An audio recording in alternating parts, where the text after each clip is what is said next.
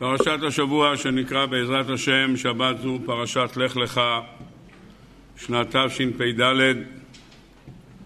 נקדיש את השיעור לעילוי נשמתו של הגאון הגדול רבי ברוך מרדכי האזרחי ברב ישראל זכר צדיק וקדוש לברכה ולעילוי נשמתו של רבי שלמה בן שמחה זכר צדיק לברכה לעילוי נשמותיהם של כל החללים שנהרגו בפיגוע האחרון, השם ייקום דמם, ולהבדיל לרפואה שלמה של כל חולי עמו ישראל, ובהם הפצועים הרבים שמאושפזים בבתי החולים, ישלח להם הקדוש ברוך הוא רפואה שלמה לרמ"ח איבריהם ושס"ה גידיהם, והקדוש ברוך הוא יתברך שמו ישיב את השבויים ונעדרים בריאים ושלמים אל ארץ ישראל בעזרת השם בקרוב בימינו אמן.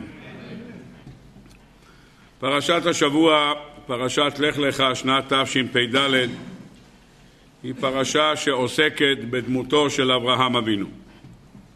פותחת הפרשה במילים ויאמר השם אל אברהם לך לך מארצך ממולדתך ומבית אביך לארץ אשר הרקע ואעשך לגוי גדול, ואברכך, ואגדלה שמך, ויהיה ברכה. ממשיכה התורה ואומרת, ואברך מברכיך וממקלך האור, ונברחו בך כל משפחות האדמה.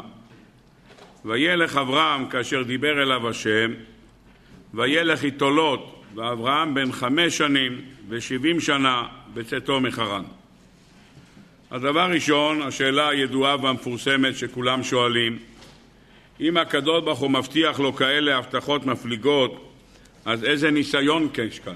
הרי ידוע לכולם, חז"ל הקדושים אומרים במדרש, רישיון, ניסיון ראשון בלך לך וניסיון אחרון בלך לך.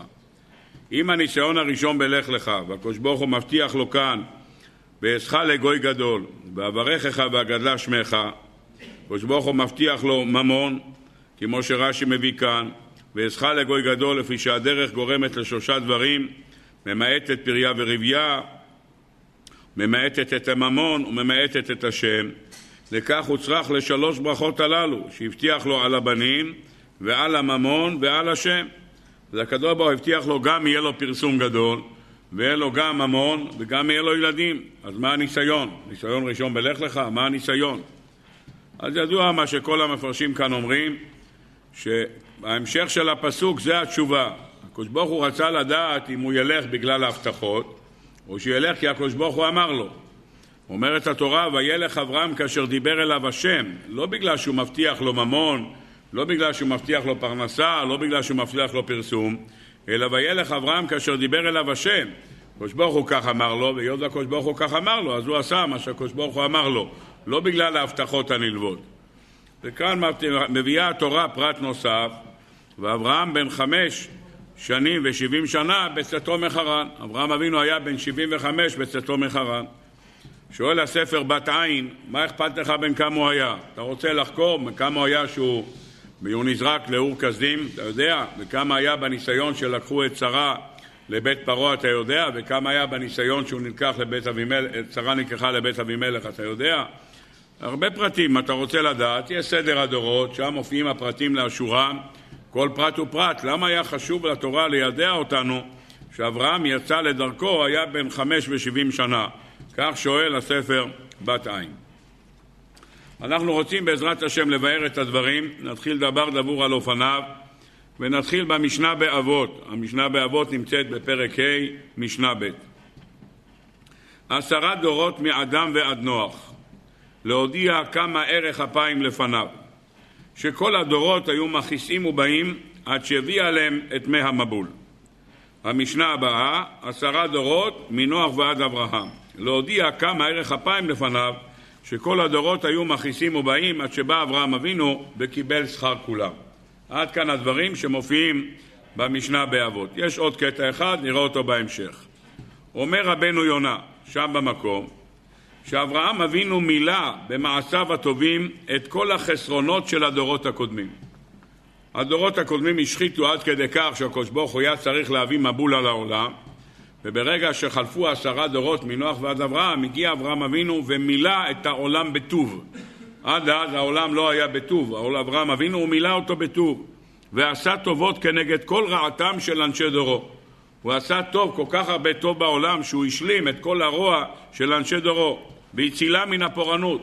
אברהם אבינו הציל אותם מן הפורענות. אבל נוח לא יכל להצילם. אומר לנו רבנו יונה, נוח לא יכל לעשות את זה. למה? כי לא היה צדיק כל כך. הוא לא היה צדיק כמו אברהם אבינו. ולכן הוא לא יכל למלא את החיסרון של אנשי דורו. כי אברהם אבינו שם ליבו לזכות גם את אחרים. אברהם אבינו לא עבד רק על עצמו.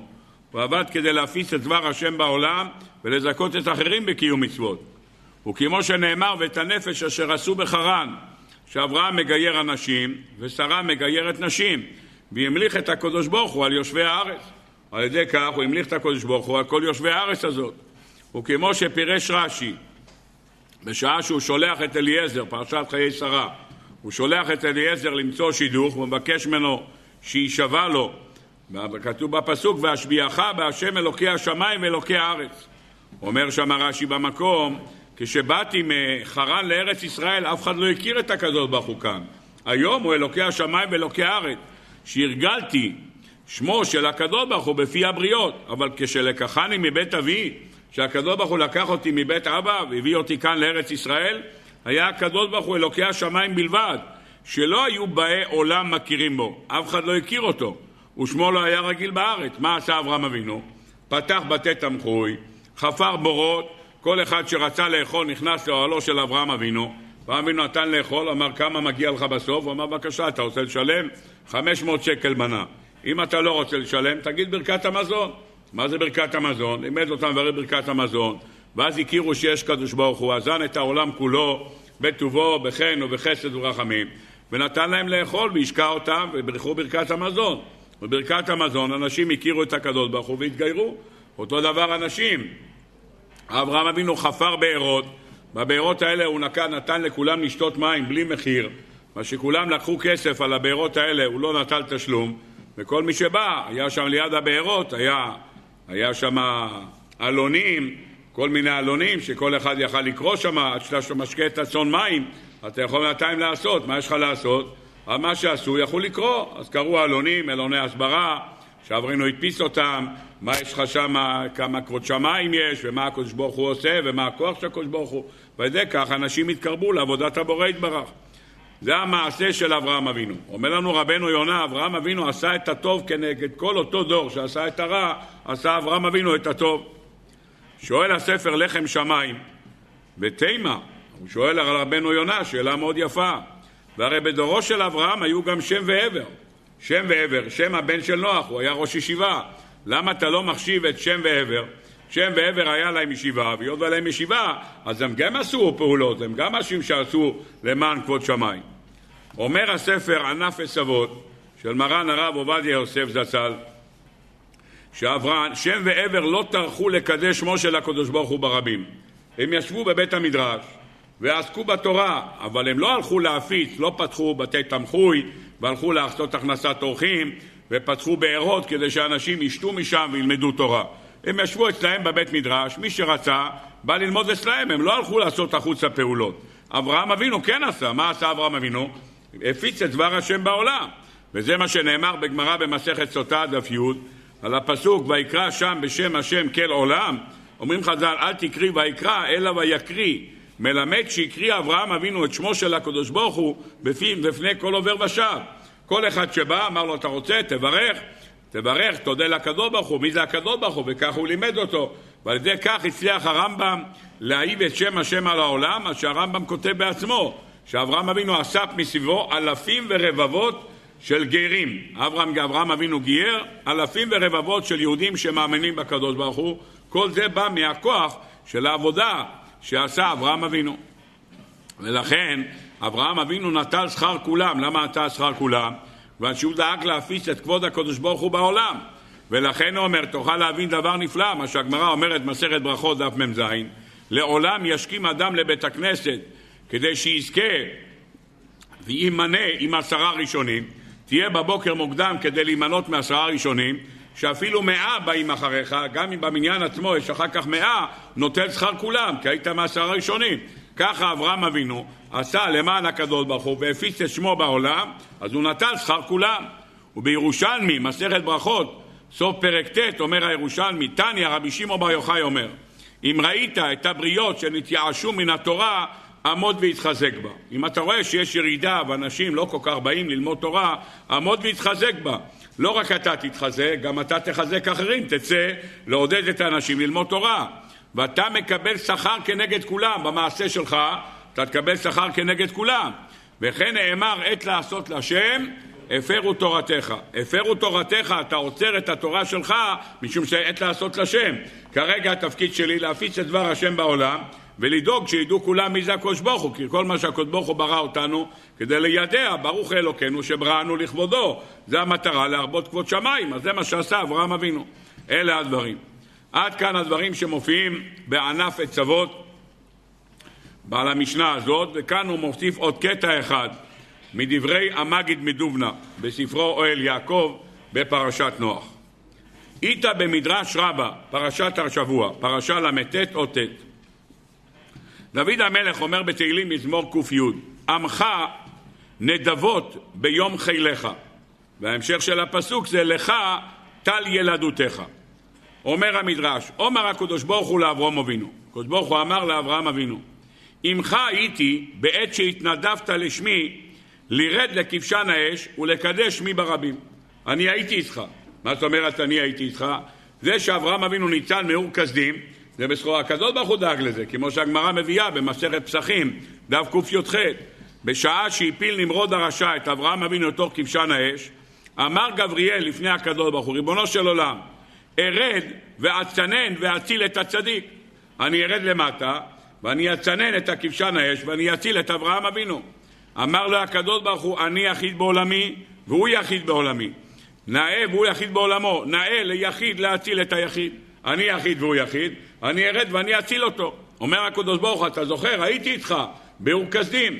מה קרה מזה שאברהם אבינו נכנס לאור כסדים? אומרת, אומר המדרש, ביום חיליך. ביום שכינסת לי אותם חילות ואוכלוסין. אומר המבאר שם על המדרש, כולם באו לראות את הפלא הזה. אור כסדים אי אפשר היה להתקרב לשם מעוצמת האש.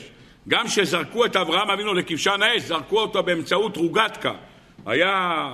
זרקו אותו למרחק, שמו אותו על כזה מין מקלע, והעיפו אותו קדימה, היום הוא נקרא בלעז בנג'י, כך קוראים לזה היום. אז הוא זרק אותו למרחק, ונפל בתוך כבשן האש. נפל תוך כבשן האש, כולם באו לראות את זה. מה, אברהם אבינו שורד בתוך האש הזאת שאי אפשר להתקרב אליה בכלל? וכתוצאה מזה, הרבה אנשים התגיירו. אנשים ראו מה הכוח, ואמרו, תראה מה זה אברהם אבינו בתוך כבשן האש והוא שורד, גרם לכך שהרבה אנשים התגיירו כתוצאה מזה. אומר המדרש, אומר הקדוש ברוך הוא לאברהם אבינו, ביום חיליך, ביום שכינסת לי כל אותם חילות ואוכלוסין, שכולם באו והתגיירו כתוצאה מהמעשה הזה. לך טל ילדותיך, לפי שהיה אברהם אבינו מתיירא ואומר, תאמר שיש בידי עוון על שעבדתי עבודה זרה כל השנים הללו. למה הוא מתכוון? זה לא מה שכתוב בגמרא במסכת נדרים דף ל"ב, שאברהם אבינו הכיר את בורו בגיל שלוש, שנאמר עקב אשר שמע אברהם בקולי, עקב זה 172, אברהם נפטר בגיל 175, 175 פחות 172 זה שלוש, מכאן אומרים חז"ל, בן שלוש הכיר אברהם את בורו. זה הראייה שלהם. אם אתה אומר שבן שלוש הכיר אברהם את בורו, אז אברהם אבינו לא עבד עבודה זרה. ילד בגיל שלוש זה לא משמעותי בכלל, אז הוא לא עבד עבודה זרה. אבל ידוע שהמדרש רבה בפרשת שבוע שעבר כותב המדרש שבן 48 הכיר אברהם את בורו. כך מביא רב חנינא ורבי יוחנן, תרוויון אמרין מ"ח שנים הכיר אברהם את בורו. אם במ"ח שנים הכיר אברהם את בורו, החשבון הוא מאוד פשוט. אברהם אבינו נולד 1948, אז נולד אברהם אבינו. הדור, דור הפלגה שבנה את המגדל, בנו את המגדל בשנת 1996. 1900, 1000 תת קצ"ו, זה השנה שבו בנו את המגדל. בנו את המגדל, ואברהם אבינו ניהל איתם ויכוחים. אם הוא ניהל איתם ויכוחים שהם לא יבנו את המגדל, זה סימן שאברהם אבינו בן כמה היה? אם אתה לוקח 1996 מינוס 1948, כמה יש לך? 48. מכאן שב-48 הכיר אברהם את בורו, זה החשבון הפשוט. אם ככה יוצא שאברהם הכיר את בורו בגיל 48, אם הוא הכיר את בורו בגיל 48 צריך לומר שמה? שהוא עבד עבודה זרה באותם ימים, כמו שאבא שלו עבד וכמו שהסבא שלו עבד, אז הוא עבד עבודה זרה. אומר המדרש, היה אברהם מתיירא ואומר, שמא יש בי עוונה שעבדתי עבודה זרה כל השנים האלה. אמר לו הקדוש ברוך הוא, אל תירא, אל תפחד. מה הטל הזה פורח, אך עוונותיך פורחים. כמו שטל פורח, אתה יש לך יורד טל, אבל ברגע שהשמש זורחת, הטל מתייבש, איננו. כך עוונותיך פורחים. אין לך מה לדאוג, לא יהיה לך עוונות, הכל בסדר גמור, מה שנקרא, תעשה תשובה, והעוונות שלך נמחקים. אבל כאן יש עוד כותרת אחת. מה הטל הזה סימן ברכה לעולם, אף אתה סימן ברכה לעולם. כמו שהטל זה ברכה לעולם, אז אותו דבר, גם אתה סימן ברכה לעולם. בא המגיד מדובנה, ואותו דבר בענף עצבות, ושניהם שואלים אותה שאלה. אם אתה אומר שיש מחיקת עוונות, אני מבין. מחיקת עוונות, מה, הטל מתייבש, אף העוונות האלה מתייבשים. אני מבין. אבל אם אתה לא לוקח את זה מצד שהעוונות מתייבשים, אלא מה הטל הזה ברכה, גם העבודה זרה שלך זה ברכה, איך אפשר לומר על העבודה זרה שעבד אברהם אבינו עד גיל 48 שזה היה ברכה? איך יכול להיות? אז הרב עובדיה יוסף זצ"ל כותב תשובה פשוטה מאוד. הוא אומר, כולנו יודעים שאדם שעושה תשובה מאהבה, הזדונות הופכים להיות זכויות כידוע לכולם. ואברהם אבינו עשה תשובה מאהבה, כי נקרא זרע אברהם אוהבי, אז הוא נקרא אוהב של הקדוש ברוך הוא. אם הוא נקרא אוהב של הקדוש ברוך הוא, אז התשובה שלו הייתה מאהבה. אז אם התשובה הייתה מאהבה, אז כל עבודה זרה שהוא עבד, הופכת לו לזכויות עכשיו, אז זה מה שנאמר, כמו אתה לברכה, גם השנים האלה עבד לברכה. עד כאן הדברים שכותב הרב עובדיה יוסף בספר ענף עצבות.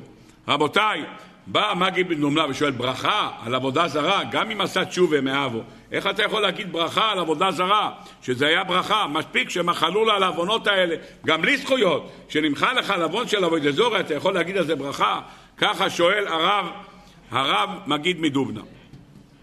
המגיד מדובנה אומר תשובה, והתשובה שלו נפלאה, בואו נלמד אותה בסייעתא דשמיא, כי באמצעות הדברים שלו יש לנו עבודה חדשה בכל המהות של אברהם אבינו.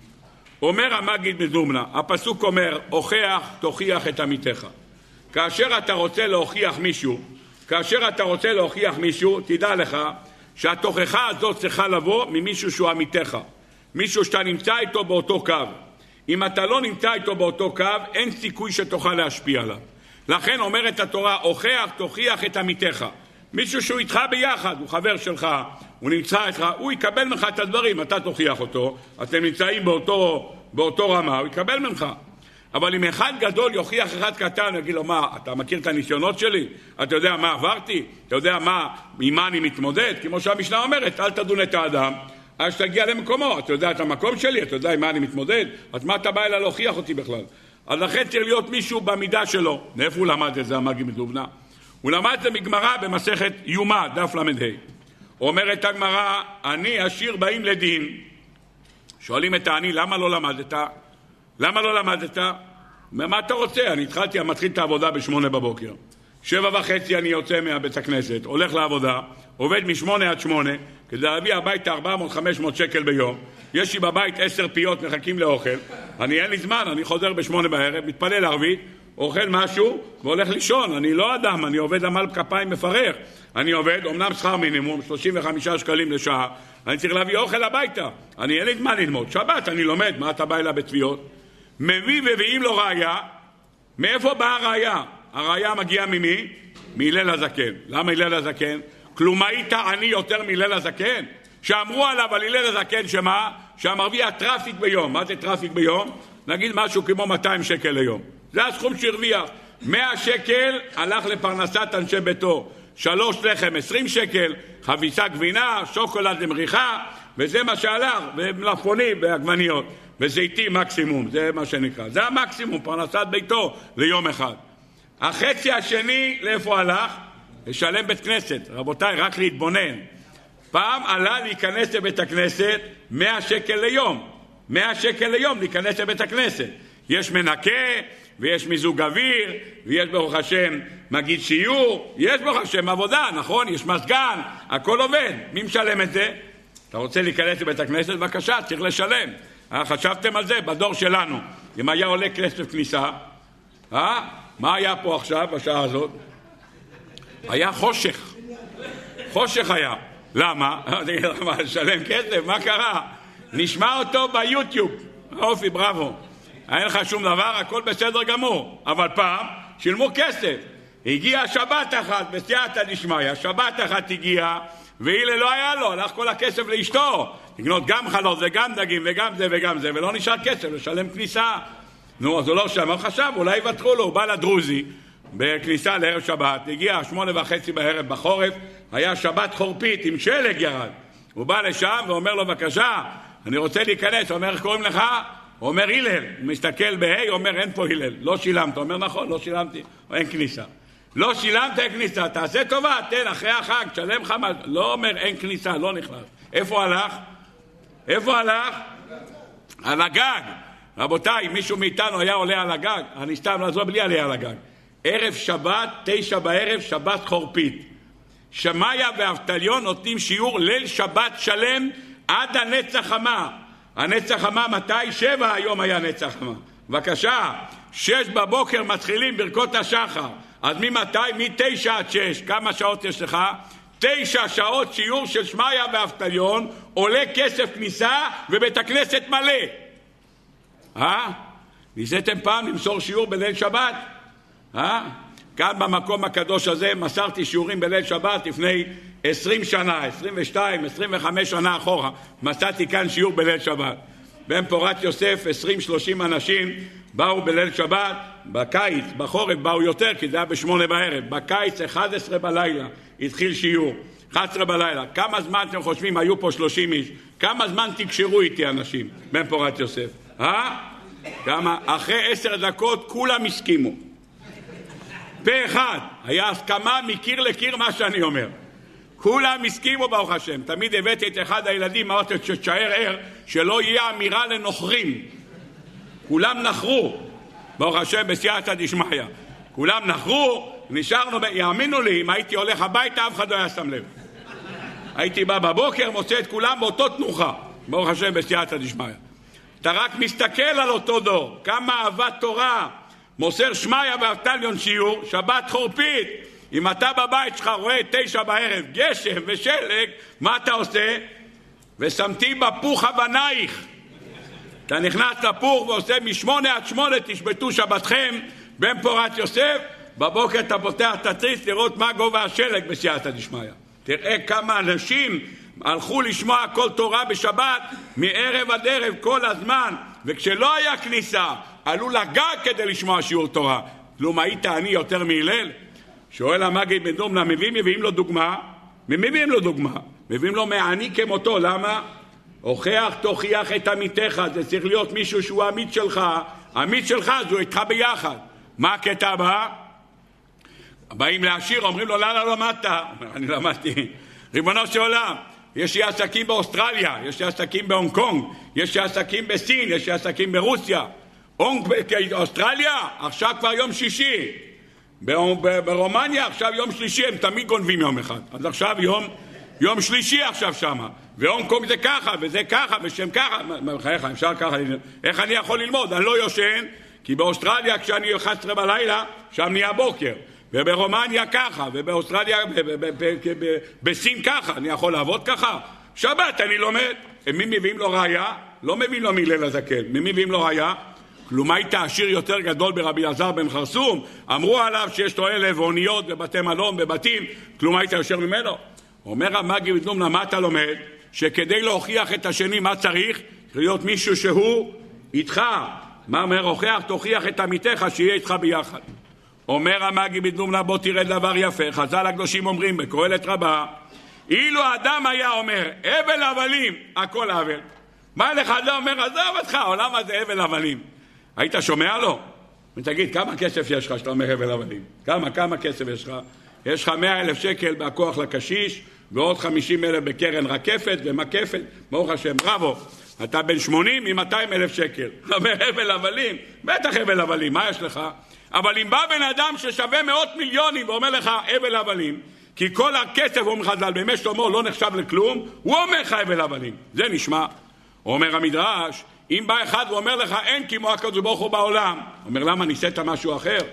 מי יכול להגיד ואתה שומע את הדברים שלו? שמגיע יתרו ואומר אתה ידעתי כי גדול השם מכל האלוהים, מאיפה אתה יודע? כי הוא עבד את כולם, עבד את כולם, הוא אומר לך אתה ידעתי כי גדול השם, הדברים שלו נשמעים.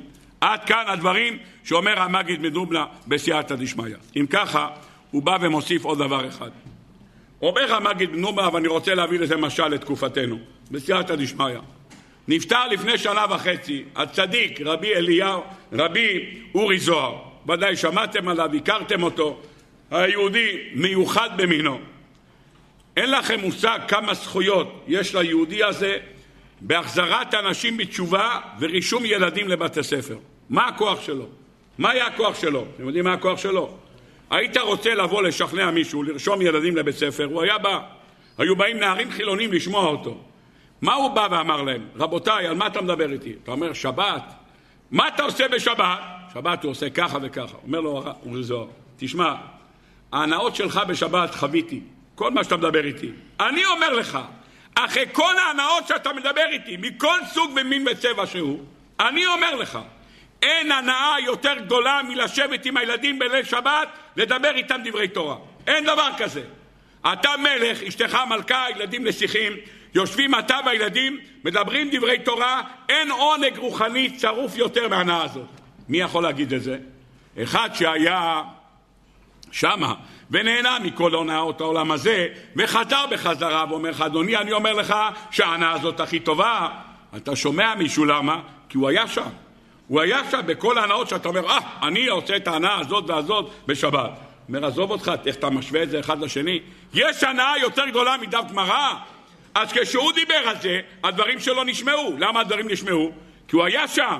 הוא היה שם ויצא משם, רבותיי, אל תדברו הבלים. אני מדבר איתכם עכשיו, הייתי שם, חזרתי משם, ואני אומר לכם, אין עונג צרוף יותר מלשבת עם בני המשפחה בשבת. אין דבר נעלה יותר מזה. כשהוא אמר את זה, הדברים נשמעים. כשהוא בא ואמר להם, רבותיי, אתם יודעים מה זה חינוך של שומרי תורה ומצוות? אתם יודעים מה זה ילד שמכבד הורים? אתה יודע מה זה כבד את אביך ואת אמך? איך הוא סיפר בהתפעלות שהוא נכנס יום אחד הביתה והילדים קמו ממקומם לכבודו. הוא שאל אותם מה קרה להם? מה קרה? מה הכל בסדר? מה קפצתם? אומר לא, כתוב, אמרו לנו בבית ספר שאבא נכנס, צריכים לקום. זה דבר שהוא לא ידע אותו קודם. הוא החדיר באנשים את המודעות מה זה חינוך של שומרי תורה ומצוות, מה נותן חינוך של שומרי תורה ומצוות. עד כאן הדברים שאני רוצה ללמוד מדברי המגיד מדובנה. אומר המגיד מדובנה, בוא ותראה. כאשר אנשי דורו של ירמיהו, הוא שכנע אותם לא לעבוד עבודה זרה. שכנע אותם לא לעבוד עבודה זרה. תראו מה כתוב כאן בנובי, ירמיהו פרק מ"ד. אומרים לו אנשי דורו, הדבר אשר דיברת אלינו בשם השם איננו שומעים אליך. מה אתה רוצה, שנפסיק לעבוד עבודה זרה? לא שומעים אליך. למה? כי אסון נעשה את כל הדבר אשר יצא מפינו, לקטר למלאכת שמיים ולהסיך לנסכים כאשר עשינו אנחנו באבותינו, מלכנו ושרינו בערי יהודה ובחוצות ירושלים. עבדנו עבודה זרה, הקרבנו קורבנות למלאכת שמיים, לשמש, לירח, לכוכבים, ונסבל לחם, היה לנו פרנסה בשפע, ונהיה טובים, היה לנו מצוין, ברוך השם, ורעה לא ראינו. עבדנו למלאכת שמיים, עבדנו לשמש והריח והכוכבים והמזלות, ברוך השם שפע, הקדוש ברוך הוא נתן לנו הכל. ומנאז חדלנו לקטר למלאכת שמיים, הפסקנו להקריב עבודה זרה, הפסקנו להעסק לנסכים, חסרנו כל, ובחרב וברעב תמנו. שמעתם מה הם אומרים לו? מאז שהפסקנו לעבוד עבודה זרה, מה נהיה? רק צרות. היה הכל טוב, ברוך השם, הכל הצליח, עכשיו נהיה רק צרות. זה אומרים אנשי דורו של ירמיהו, ככה הם אומרים לו. אומר המגיד מדובנה, הגמרא אומרת במסכת עבודה זרה, לאברהם אבינו היה ארבע, מסכת עבודה זרה שכללה ארבע מאות פרקים. ארבע מאות פרקים כללה מסכת עבודה זרה של אברהם אבינו. מה זה ארבע מאות פרקים? מה זה? 400 סוגים של עבודות זרות שאברהם אבינו כתב עליהן. מה רצה אברהם אבינו להגיד לנו בזה? הוא רצה להגיד דבר אחד, רבותיי, אני עבדתי את העבודות הזרות האלה, עבדתי אותן, אני מכיר אותן, ואני אומר לכם שהכל הבל הבלים. מי יכול להגיד לך הבל הבלים על עבודה זרה? אתה יודע מי? אחד שעבד את זה. אחד שהיה שם, הוא יכול להגיד לך הבל הבלים. אם נוח יבוא להוכיח עובדי עבודה זרה ויגיד להם תפסיק לעבוד עבודה זרה, זה שטויות והבלים. אומר למה? אנחנו מקריבים למלאכת שמיים, לא חסרנו דבר, על מה אתה מדבר? למה אתה אומר זה שום דבר? מי יכול להוכיח אותם, אומר המאגי בלובנה? אחד שהיה שם, אחד שטעם אותם, אחד שעבד את העבודות זרות ויודע שהכל הבל הבלים, הוא יכול להוכיח. הוא, 400 פרקים עבודה זרה של אברום אבינו. אומר המאגי בלובנה, מה כתוב כאן? פשוט מאוד. אמר הקדוש ברוך הוא לאברום אבינו, אתה פוחד? שעבדת עבודה זרה? מה יהיה עם זה? מה אמר לקדוש ברוך הוא? אהיה כטל, זה יהיה כמו טל. מה יש בטל? מה טל ברכה לעולם, אף אתה ברכה לעולם. שאלנו מה ברכה לעולם? מספיק שהוא עבד עבודה זרה ונתכפר לו, מה ברכה? אמר לו הקדוש ברוך הוא, על פי המגיד בן דובנה, אמר לו הקדוש ברוך הוא, זה שעבדת עבודה זרה, זה יהיה מנוף, למה? לזה שתוכל להוכיח אנשים שעובדי עבודה זרה. תשתמש בכוח הזה, תשתמש ביכולת הזאת להוכיח אנשים שלא יעבדו עבודה זרה. אז אדרבה, זה שעבדת עבודה זרה, זה ייתן לך את הכוח להילחם כנגד עובדי עבודה זרה. לכן אהיה קטע לישראל. אלה הדברים שכותב הספר המאגי בן נומנה, דבר נפלא. לאחר ההקדמה הזאת, בואו ניכנס לפרשת השבוע. דיברנו כבר פעם, ונחזור על היסוד פעם נוספת לפני שניכנס לסוגיה שאנחנו רוצים לעסוק בה. המשנה באבות, אחרי שהבאנו את שני המשניות האלה, עשרה דורות מאדם ועד נוח, ועשרה דורות מנוח ועד אברהם, יש עוד משנה. עשרה ניסיונות נתנסה אברהם אבינו ועמד בכולם. ידוע לכולם מה שכותב שם רבי חיים מוולוז'ין בספרו רוח חיים באבות. אומר לנו רבי חיים מוולוז'ין, במשנה הקודמת לא כתוב אבינו, עשרה דורות מנוח ועד אברהם, אין אבינו. בפרשת כשהתורה מדברת, המשנה מדברת על ניסיונות, נאמר עשרה ניסיונות נתנסה אברהם אבינו. למה? כי אבא נקרא אבא כשהוא מוריש לילדים שלו. אז הילדים נולדים בוורידים שלהם, בעורקים שלהם, כבר זורמים הניסיונות שאבא עבר. מתהלך בתומות צדיק אשרי בניו אחריו.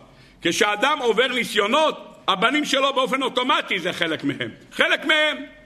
עשרה ניסיונות התנסה אברהם אבינו, אצל יצחק זה כבר בוורידים. בוורידים. כי ברגע שאברהם נולד לו יצחק, ליצחק בעורקים יש כבר את עשרה ניסיונות, זה כבר לא ניסיון אצלו. למה? אומרים המפרשים ראיה יפהפייה. כתוב בפרשת השבוע הבא, שקדוש ברוך הוא אמר לאברהם אבינו שייוולד לו בן, ויקרא לו יצחק. למה יקרא לו יצחק? אומר לו, כי ביצחק יקרא לך זרע. מה זה יצחק? מה אומר שם רש"י? י' כנגד עשרה ניסיונות, ומה יש לך? צדיק כי שרה הייתה בת תשעים, ח' כי אברהם הוא נימול בשמונה ימים, וק' כי אברהם היה בן מאה. יפה מאוד. המפרשים שואלים שאלה נכונה מאוד. זה שיצחק היה בן שמונה ימים, יפה מאוד. זה שאימא שלו הייתה בת תשעים שנה, גם יפה. זה שאבא שלו היה בן מאה, גם יפה. מה קשור עשרה ניסיונות שהתנסה אברהם אבינו? אברהם אבינו נתנסה בניסיונות, מה זה קשור אליו? זה שאברהם אבינו התנסה בעשרה ניסיונות, זה כבר נמצא ביוד של יצחק, זה כבר אצלו. למה זה כבר אצלו?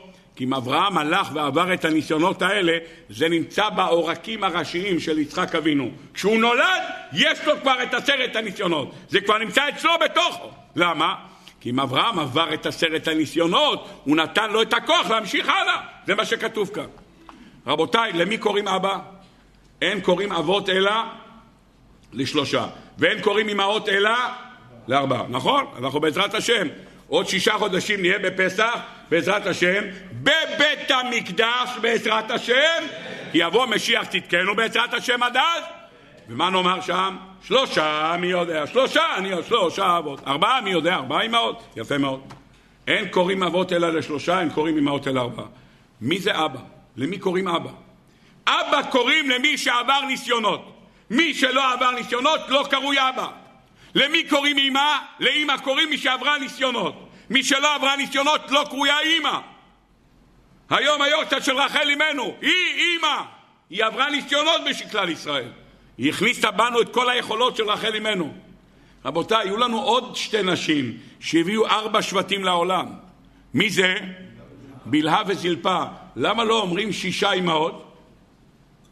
למה אתה לא אומר שישה? כי בלהה וזלפה לא עברו ניסיונות. מי שלא עובר ניסיונות הוא לא אימא. אימא ואבא זה מי שעובר ניסיונות, זה אבא ואימא. מה עושה ניסיונות?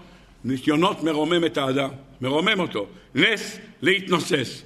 עשה לך נחש ושים אותו נס, למעלה. ניסיונות, ניסיון מתחיל בנס, אתה מתרומם, הניסיונות מרוממים ממך. אברהם אבינו עבר עשרה ניסיונות. מאיפה זה מתחיל? אחד אומר מאור כסדים, השני אומר זה מתחיל מלך לך, אחד אומר זה מסתיים בלך לך, אשר בלך לך אל ארץ המוריה, ואחד אומר זה מסתיים בקבורת שרה. עשרה ניסיונות נתנסה אברהם אבינו ועמד בכולם. רבותיי, ודאי שהניסיונות נותנים כוח. כותב רבי חיים מוולוז'ין, זה שהיהודים היו מסוגלים לבוא מתימן וממרוקו ומתוניס, לעזוב את הכל מאחריהם ולא לקחת כלום מאחריהם, לבוא לארץ ישראל ולכונן את הפרה, לא עכשיו, בשנות התחילה של שנת צדיק ועוד לפני צדיק באו לארץ ישראל וגרו פה בעירום ובחוסר כל, מאיפה זה נובע? מלך לך מארצך, כשאברהם אבינו הלך נתן לנו כוח לעזוב את תימן ואת מרוקו ואת הונגריה ואת רומניה ואת פולין ו- ואת רוסיה, עזבו ובאו לארץ ישראל ונסעו עם ספינות וספינות טבעו בדרך. רק בגלל הניסיון של אברהם אבינו בלך לך. רבותיי, הניסיון האחרון של עקדת יצחק זה שאברהם אבינו היה מוכן לקחת את הבן האהוב שלו שנולד לו למאה שנה ולעקוד אותו, נתן כוח לכל יהודי להקריב את הבן שלו לקורבן. ראיה, גמרא במסכת גיטין, מדרש באיכו, חנה או מרים ושבעת בניה, לא משנה השם שלה. ברגע שמה? אדם בא ומוכן למסור עוד ילד ועוד ילד ועוד ילד ועוד ילד, מגיע הילד האחרון, הילד השביעי, שהמדרש אומר שהוא בן שלושים חודש. אומר שם הקיסר, בוא, הוא רוצה להיות הומני. בוא, אני אזרוק את הטבעת, הוא ירים את הטבעת, אני אגיד שהוא יתכופף, הוא יגיד שהוא לא יתכופף. לפחות יישאר לך ילד אחד. ככה אני מצטייר הומני, אישרתי לילד אחד, זה מצטייר טוב לציבור. אומרת לו חנה או מרים, תשמע, אני צריכה לדבר איתו על זה. תן לי בבקשה כמה דקות לדבר איתו. נכנסו לחדר צדדי, אומר המדרש, והלכה והניקה אותו. נתנה לו לאכול חלב בן שלושים חודש. שאל הרב יעקב גלינסקי, למה נתנה לו לאכול? הרי בן כה הולך למות. אמר, אם מקריבים לקדוש ברוך הוא קורבן שישקול עוד 200 גרם או 300 גרם קולחי לב לשם שהקורבן יהיה יותר מושלם, זה הקורבן הזאת של מרים. רבותיי, יש הספד שכתבה, כתבה חנה, זה מופיע. יש שבע גופות אחד אחרי השנייה. עומד גם הרג את השביעי, בא התינוק אומר להם, חבל עליך קיסר, חבל, אני לא הולך להתכופף, תהרוג אותי, ושעה קלה אני אצל אחי בגן עדן. כשנגמר הילד השביעי ושכב על הרצפה, אמר לו, לך אצל אברהם אבינו ואמור לו, אתה עקדת אחד, אני עקדתי שבע. שאל הרב שך בישיבה, לא הבנתי, אחד, שבע, מה? מה כאן הוויכוח? אומר, בזה שאתה עקדת אחד, נתת לי כוח לעקוד שבע. למה? כי זה שאין לך אחד, זה אותו דבר כמו שלי אין שבע. התוצאה של שנינו, ילדים בסוף. אותו דבר. אתה נתת לי את הכוח לזה. זה הכוח. מה אמרה אימא שכל השבע שכבו על הרצפה? אין לי שעה שאני יותר מרוצה מכם מאשר השעה הזאת. שגידלתי ילדים שמוכנים למסור את הנפש על קידוש השם. אין לי שעה יותר של קורת רוח, אמרה אימא ליד מיטותיהם של השבע. ההספד מופיע בהרחבה גדולה. מאיפה הכוח? מעקד הסיסחוק. מה שלא עבר אברהם עבר יצחק. אברהם אבינו היה בריא מיום לידתו עד יום מותו, שום חולי הוא לא ידע. הוא מת בגיל 175, לקחו אותו חמש שנים לפני הזמן, כדי שלא יראה את עשיו יוצא לתרבות רעה. היה בריא. זה שהוא קיבל זקן לבן, זו הייתה בקשה שלו, הוא ביקש. בבקשה, ריבונו של עולם, תיתן זקן לבן. קודם, ואברהם ושרה זקנים באים בימים, זה בקשה שלו. ביקשת, קיבלת, זה שלך. רבותיי, אברהם אבינו לא ידע חולי. יצחק אבינו 57 שנים עיוור. מ-123 עד 180, 57 שנות עיוורון, שחז"ל אומרים עיוור חשוב כמת. זה יצחק אבינו. אברהם אבינו היה לילד לא טוב בבית, שלח אותו מהבית, כי כך אמרה שרה, כל מה שתאמר אליך שרה שמע בקולה, זרק אותו מהבית. יצחק אבינו גידל את הג'וליק הזה, עשיו בתוך הבית. גידל אותו בבית ונשותיו של יצחק אבינו עשו אש בתוך הבית, זה אחד הסיבות שיצחק התעוור, מעשנן של אלו, מהעשן שהם עשו בבית, מזה הוא התעוור. עיוור, בגיל 123 עיוור עד 180 עיוור חשוב כמת. הוא עיוור 57 שנים, איסורים של חולי מסמל יצחק אבינו. לגדל ילד בבית, ילד שירד מן הדרך, מאיפה? מיצחק אבינו. יעקב אבינו, לא היה לו ניסיון כזה. אבל נעדרים היה לו בבית. לוקחים לו את יוסף, 22 שנה יש לו בן נעדר. הוא יודע מה זה שאין לך ילד בבית ואתה מחכה לו. מביאים לו כתונת ואומרים בבקשה, חיה רעה חלטו. לחוות חוויה שאין לך ילד ואתה לא יודע איפה הוא. אין לך לא קבר ולא גופה ולא כלום. מביאים לך אחד, בבקשה תכיר. מי עבר את זה? יעקב אבינו. אברהם קבר את אשתו, היא הייתה בת 127. יעקב אבינו קבר את רחל, היום יום פטירתה. בת 36 הייתה ילדה. 36. לאה אימנו, בת 44. יעקב אינה בן 99 כשקבר את אשתו רחל. ילדה שנחטפה! מי חווה? לא אברהם ולא יצחק. מי חווה? יעקב אבינו. קושי בשידוכים! תקועים בשידוכים. מי חווה? אברהם אבינו לא חווה את זה. למה? הוא היה בן 25 כשהוא התחתן. 25 זה גיל צעיר. שרה הייתה בת 15. יצחק אבינו, בגיל 40, עבר לגיל 37, הוא בכלל לא יכל להתחתן. יעקב אבינו, מתי התחתן? אתם יודעים מתי? 84! אני לא אומר למישהו שבא אליך ואומר, שמע, אני צריך שידור, אני בן 30, אתה אומר לו, שמע, יעקב הנה 40, 84, תירגע. אתה עוד ינוקה.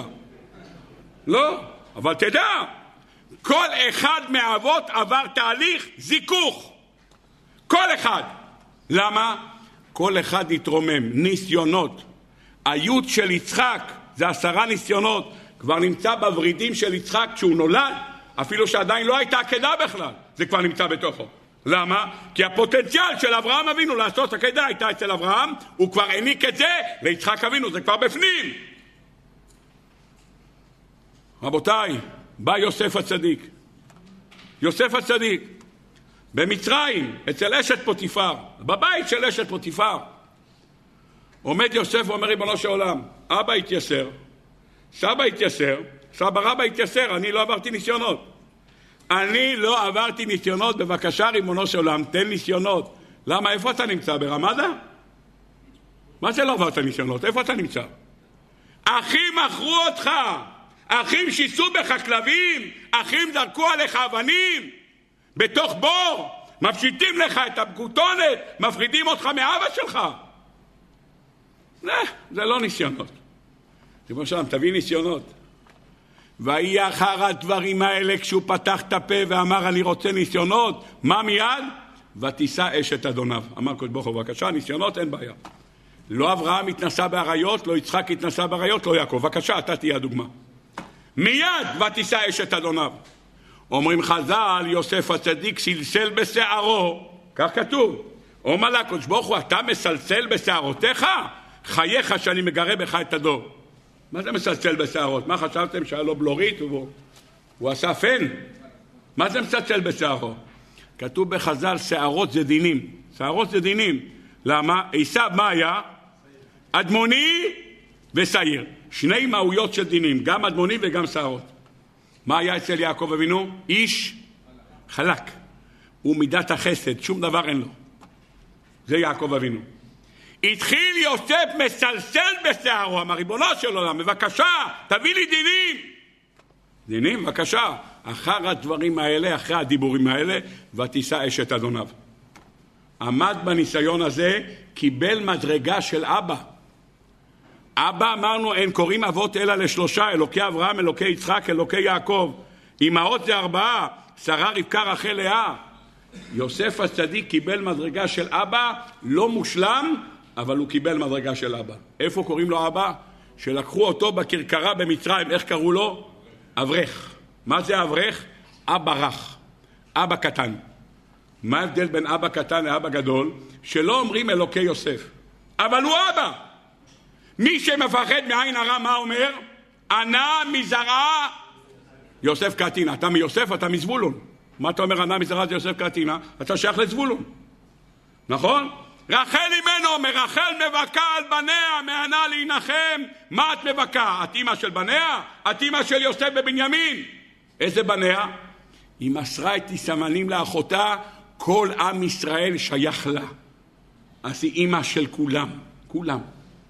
יוסף הוא בן, הוא בן של יעקב אבינו, אבל הוא אבא. איפה אני רואה שהוא אבא? כי אברהם יש לו שחרית, ויצחק יש לו מנחה, ויעקב יש לו ערבית, וליוסף יש מוסף של שבת. אף אחד מהשבטים לא נמצא באושפיזין, אף אחד לא. אף אחד. היחידי שהוא באושפיזין, יוסף הצדיק. אברהם, יצחק, יעקב, יוסף. על פי שיטת הגר"א, על פי הארי הקדוש, אברהם, יצחק, יעקב, משה, אהרון, יוסף הוא השישי, ספירת יסוד. רבותיי, יוסף הצדיק היחידי שנמצא בארבעת המינים. ארבעת המינים, רק לפני שבועיים החזקנו, שלושה שבועות החזקנו ארבעת המינים. מה ארבעת המינים? אתרוג כנגד אברהם אבינו שנאמר, ואברהם זקן, כתוב והדרת פני זקן. הדרת פני זקן זה הדר של הזקן, אברהם אבינו נאמר ואתה מצרה זקנים באים בימים. ונאמר על פרי עץ הדר, זה אתרוג. לולב זה יצחק אבינו שנאמר כפות מרים. ויצחק אבינו אמר לאבא שלו תקשור אותי חזק, כפות אותי חזק.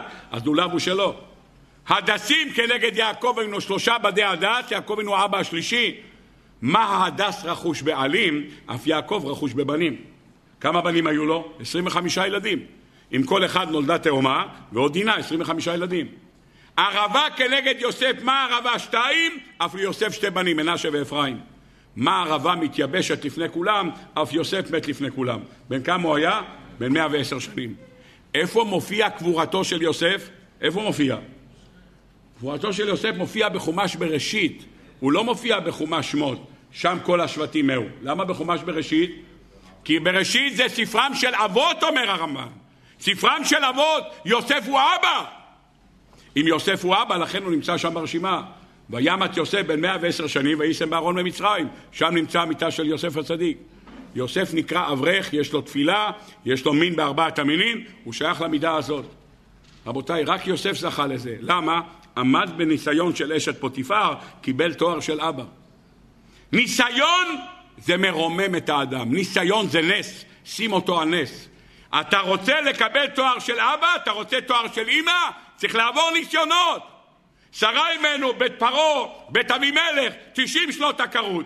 אתה מקבל תואר של אימא. רבקה אימנו הכרה, גדלה בבית של לבן ובתואל ויצאה כמו שהיא יצאה. ניסיונות כאלה, לשמור על עצמה בצורה הזאת, לגדל בבית את עשיו ולא להגיד כלום למרות שהיא אוהבת את יעקב, עברת, קיבלת תואר אימא. רחל אימנו, לאה אימנו עקרות. רחל אימנו בניסיון של מסירת הסימנים לאחותה. את מקבלת תואר אימא. בלהה וזלפה הם לא אימהות. למה? אין ניסיונות, אתה לא אימא. אימא זה מי שעוברת ניסיונות. אז על שם מי נקראו שתיים על שם רחל ושתיים על שם לאה. זה היסוד שלנו. רבותיי, אם אלה הדברים, בואו נגיע לפרשת השבוע. ניסיון ראשון בלך לך, מה הניסיון לעזוב את הבית, ללכת לגלות, אל הארץ אשר הרקע, בלי ידיעה לאיפה הולכים, למה הולכים, שום דבר, יוצאים לדרך. זה ניסיון מספר אחד. הוא מגיע, הקדוש ברוך הוא מבטיח לו, אל תדע, אה, הגדלה שמך, יהיה לך פרסום, אתה תזכה לממון. הוא מגיע לארץ ישראל, מה קורה? אברהם אמרנו מקודם, מפיץ את דבר השם בעולם, רבותיי, יש קדוש ברוך הוא, תפסיקו לעבוד עבודה זרה, תתרחקו מעבודי זורי. הוא מגיע לארץ ישראל, יש לו מלא אנשים שהוא מפיץ את דבר השם בעולם. מה עושה הקדוש ברוך הוא? מביא רעב. ויהי רעב בארץ מלבד... רעב? רעב? מה אמרו לו כולם? אברהם, 2025 שנה העולם עומד, לא היה פעם אחת רעב. פעם אחת רעב לא היה. שפע, שפע. חז"ל הקדושים אומרים בדור המבול, זרו פעם אחת לארבעים שנה והיה אוכל לארבעים שנה. שפע עולמי. מאז שבאת ואמרת שהקדוש ברוך הוא מביא שפע, אתה יודע מה נהיה? רק צרות הבאת עלינו. מה עושה אברהם אבינו? אין לו ברירה, הולך למצרים. מה קורה במצרים? הוא מכניס אותה בארגז, אני רוצה להעביר אותה את המכס. כמה שתרשו אני משלם, הכל בסדר גמור. אומר המוכש, לא, לא, לא, אם אתה מוכן לשלם הכל, כנראה שיש פה. מיד מוציאים אותה החוצה, מה אנחנו עושים? אה, יש פרסום, כותרת ראשית בגלובס למחרת בבוקר. הרב של היהודים ניסה להבריח אישה בארגז. תוקם, תוקם ועדת חקירה ממשלתית. מה יצא להבריח אישה בארגז? מה זה? יופי, לוקחים אותה לפרעה. רגע, הבטחת לי ילדים, לא? איך ילדים אשתי אצל פרעה, איך ילדים? אברהם לא שואל שאלות. וילך אברהם כאשר דיבר אלו בשם הבטחת ילדים. כמה זמן יש מהבטחה לילדים עד שהגיעו ילדים? כמה זמן? 25 שנה, 75, נכון, ואברכך, ואגדה שמך. מתי נולד יצחק אבינו? בגיל 100, 25 שנה יש הבטחה ובסטנדביי, לא שואל שאלות. לוקחים אותה אבימלך, שום דבר, אין לו שאלות. למשל, הבטחת לי פרסום, איפה פרסום? כשאברהם אבינו חזר בחזרה, ואברהם כבד במקלה, בכסף, בזהב, לאיפה הוא חזר בחזרה? וילך אברהם הוא חזר למסעיו בכל המקומות שהוא היה קודם וכולם אמרו לו אברהם איפה, איפה הכסף? שדיברו אתה תהיה כסף אתה פרסום איפה זה? בחזור כשהוא חזר עם שרה ואברהם כבד במקנה בכסף בזהב לכל התחנות של אלה שאלו שאלות הוא ענה להם תשובות. זה הניסיון של לך לך הראשון. מה הניסיון השני? ויהי רע בארץ הזכרנו אותו. אז השלישי לקיחת שרה הניסיון החמישי מהו? הרביעי מהו? מלחמת המלכים אומרת התורה בפרשת השבוע מלחמת העולם הראשונה. מלחמת העולם הראשונה בשנת 2050 לבריאת העולם, מלחמת העולם הראשונה, אומרת התורה בפרשת השבוע. בואו נקרא את הדברים בפנים. אומרת התורה פרק י"ד ויהי במרם רפל מלך שנער אריוך מלך אלעשר כדר לעומר מלך אילם ותידל מלך גויים עשו מלחמה את ברה מלך סדום ואת ברשה מלך המורה שינב מלך אדמה ושם עבר מלך צבועים ומלך בלה אי צוהר מלחמה, מלחמה ראשונה בעולם, עד שנת 2050 לבריאת העולם, לא היה מושג של מלחמה. קין רצח את הבל, זה רצח את זה, בודדים. מלחמה? להרוג מיליוני אנשים על כלום? מי? מלחמת העולם הראשונה. 2050 לבריאת העולם, מגיעה מלחמה, שבראש המלחמה מי נמצא? אמרפל. מי זה אמרפל? אומר רש"י, אמרפל זה נמרוד, שלוש שמות היו לו. מה הוא? אומרים חז"ל, קראו לו כוש, קראו לו נמרוד וקראו לו אמרפל. למה אמרפל? אמר לאברהם אבינו, פה לכבשן האש. גמרא בעירובין, בדף, כך מביאה הגמרא. רבותיי, אתם יודעים מי זה אמרפל? זה נמרוד. אתם זוכרים משבת שעברה? מה עשה נמרוד? מה עשה נמרוד? הוא היה גיבור ציד לפני השם, הוא הראשון שהתחיל למרוד, הוא היה מורד בקדוש ברוך הוא, ומה הוא עשה? הוא החליט לבנות מגדל. ויהי כל הארץ שפה אחת ודברים אחדים, ויהי כל נוסע מקדם, וימצאו בקעה בארץ שינר וישבו שם. מה הם הולכים לעשות? מה הם הולכים לעשות? בוא נבנה עיר ומגדל וראשו בשמיים ונעשה לנו שם ונפוץ על פני כל הארץ. מה הוא הולך לעשות? מה? מגדל. בשביל מה הוא צריך מגדל? למרוד בקדוש ברוך הוא. מה עושים כדי למרוד בקדוש ברוך הוא? מה עושים? שפה אחת ודברים אחדים, ביחד ננצח. יחד. כולם ביחד, שפה אחת, דברים אחדים, הולכים למרוד בקדוש ברוך הוא. הקדוש ברוך הוא לא עשה להם כלום. בדור המבול הוא הרג אותם. בדור המבול הוא השחית אותם, לא נשאר זכר, חוץ משמונה אנשים וגן חיות. שום דבר לא נשאר. פה לא עשה להם כלום. למה? הולכים לפגוע בו, לא פוגעים בבן אדם לחברו. הפגיעה בו. כשפוגעים בבן אדם לחברו, גוזלים, אונסים, זה פגיעה בבן אדם לחברו. שם אין קיום, אין עולם. פוגעים בי, אין שום בעיה. לא צריך להרוג אתכם. אחד רומנית, אחד אנגלית, אחד צרפתית, אחד אמהרית, אחד זה, אף אחד לא מבין את השני, נגמר הסיפור. ראש הסמל של האחדות בעולם, אמרפל, בונה מגדל, כולם מאוחדים, אחדות. מה אחדות? למרוד בקדוש ברוך הוא. אחדות של מרידה בקדוש ברוך הוא, ביחד לנצח את הבורא יתברך. והאדם הרשע המרושע הזה, החל להיות גיבור ציד, הוא הרוצח מספר אחד של העולם. האדם שהעיף מיליוני אנשים והרג מיליוני אנשים במלחמה על כלום, זה אדון נמרוד. הוא אמרפל. במלחמה הזאת השתתפו גם מלך סדום, ובמלחמה הזאת הלכו ולקחו בשבי את כל תושבי סדום. בתוך סדום נמצא גם אחיין של אברום אבינו. קוראים לו מה? לוט. אומרת התורה, ויקחו את רכוש סדום ועמורה ואת כל אוכלם וילכו. רבותיי, יש שבויים. יש שבויים, פעם ראשונה בעולם יש שבויים. מי? אנשי סדום. ויקחו את לוט ואת רכושו בן אחי אברהם וילכו. והוא יושב בסדום. לא 220 שבויים, אלפי שבויים. אלפי שבויים נמצאים כאן על כף המאזניים. ויבוא הפליט ויגד לאברהם העברי והוא שוכן באלוני ממרא. מי זה הפליט אומר רש"י? עוג מלך הבשן. למה? למה עוג מלך הבשן? שנפלט מן המלחמה. ואותו דבר גם פלט מדור המבול. התרגום מביא כאן, לא התרגום, בעל הטורים מביא, זה היה מיכאל, לא משנה. עוג מלך הבשן בא. מה רצה עוג מלך הבשן? מה אתם חושבים? הוא עובד בצלב האדום? מה הוא בא להגיד? הוא בא להגיד לאברהם אבינו כי הוא ידע שאברהם יצא למלחמה ואז מה יקרה כשהוא יצא למלחמה? הוא ימות במלחמה והוא יוכל להתחתן עם שרה. עוג מלך הבשן, בן פורת יוסף, ניצל מהמבול, יש לו תוכניות עתידיות. אברהם ימות והוא יתחתן עם שרה. רבותיי, זאת אומרת שעוד ידע מאה אחוז שאין סיכוי שאברהם אבינו הולך למלחמה וחוזר בשלום. אין סיכוי. למה אין סיכוי? בגלל שמלחמה מלחמה על מיליוני חיילים. ארבעה ניצחו את החמישה. אין לנו מושג בכוחות שלהם. אתם חושבים ארבעה מחמישה אנשים מדמיינים, היו איזה כמה אנשים, מה היה כאן בעולם? זה לא כמו היום, סין זה מיליארד וחצי והודו מיליארד שמונה, מיליארד שמונה מאות ויש לך ביחד כל העולם שמונה מיליארד. לא יודע אם היה באותן דורות, היה פחות מזה, אני לא יודע.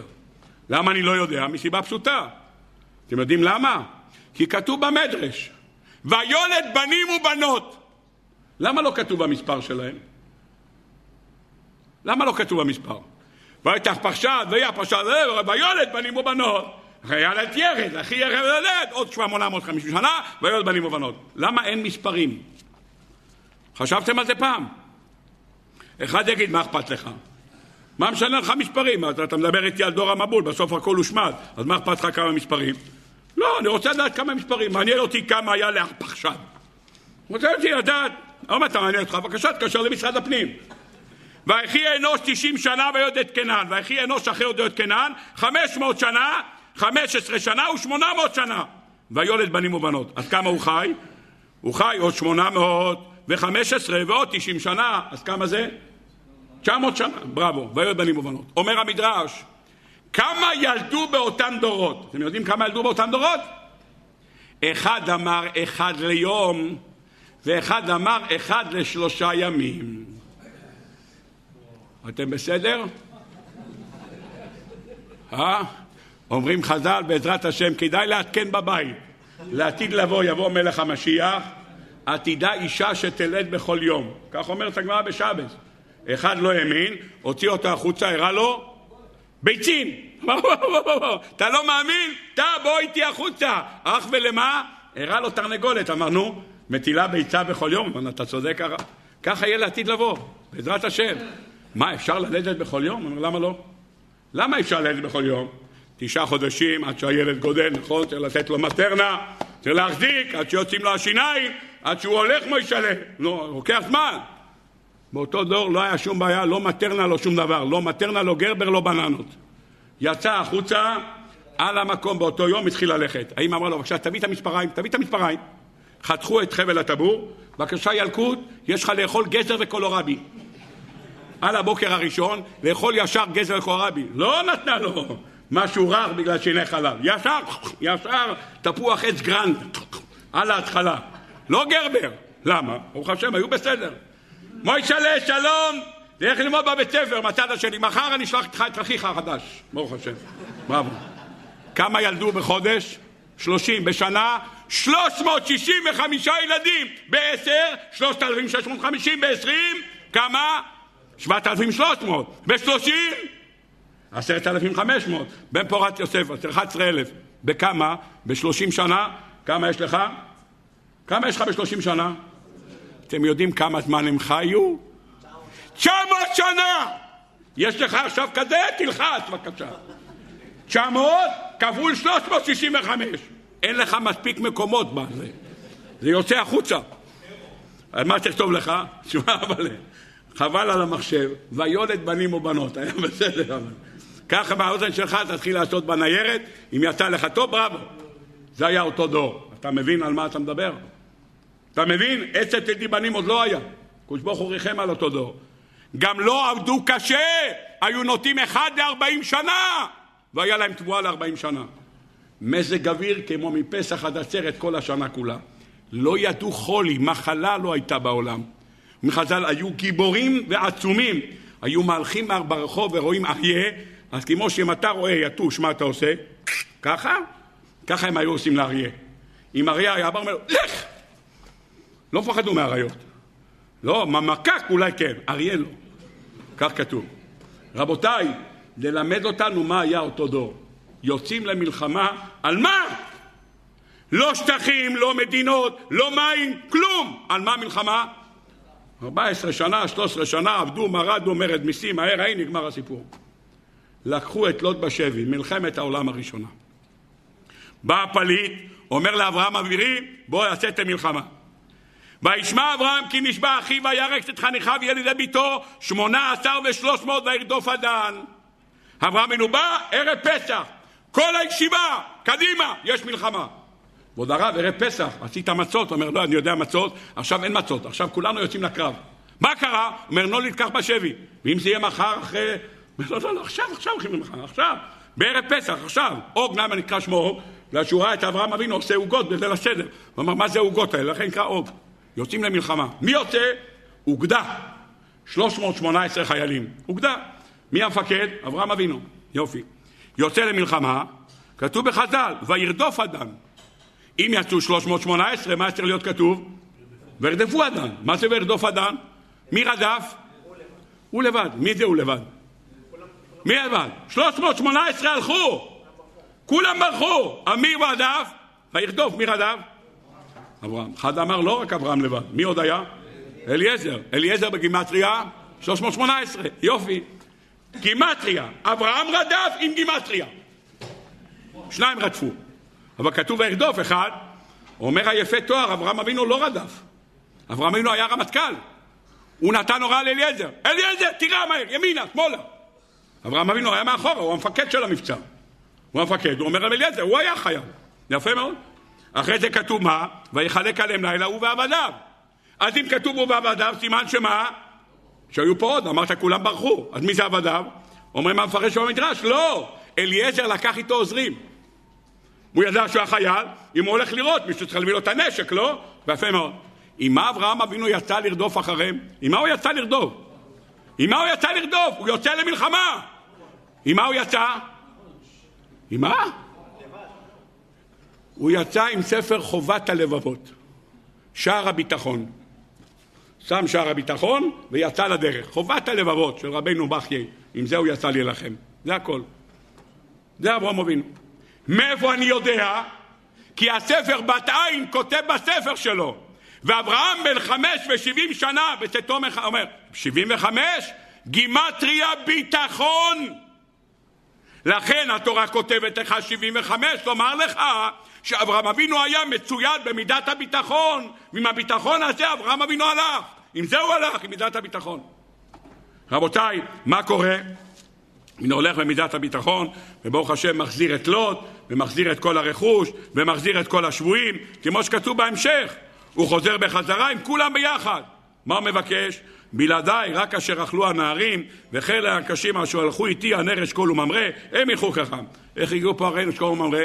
אומר רש"י, הם שמרו על הכלים. הם שמרו על הכלים, וחלק כחלק, החלוקה הזאת.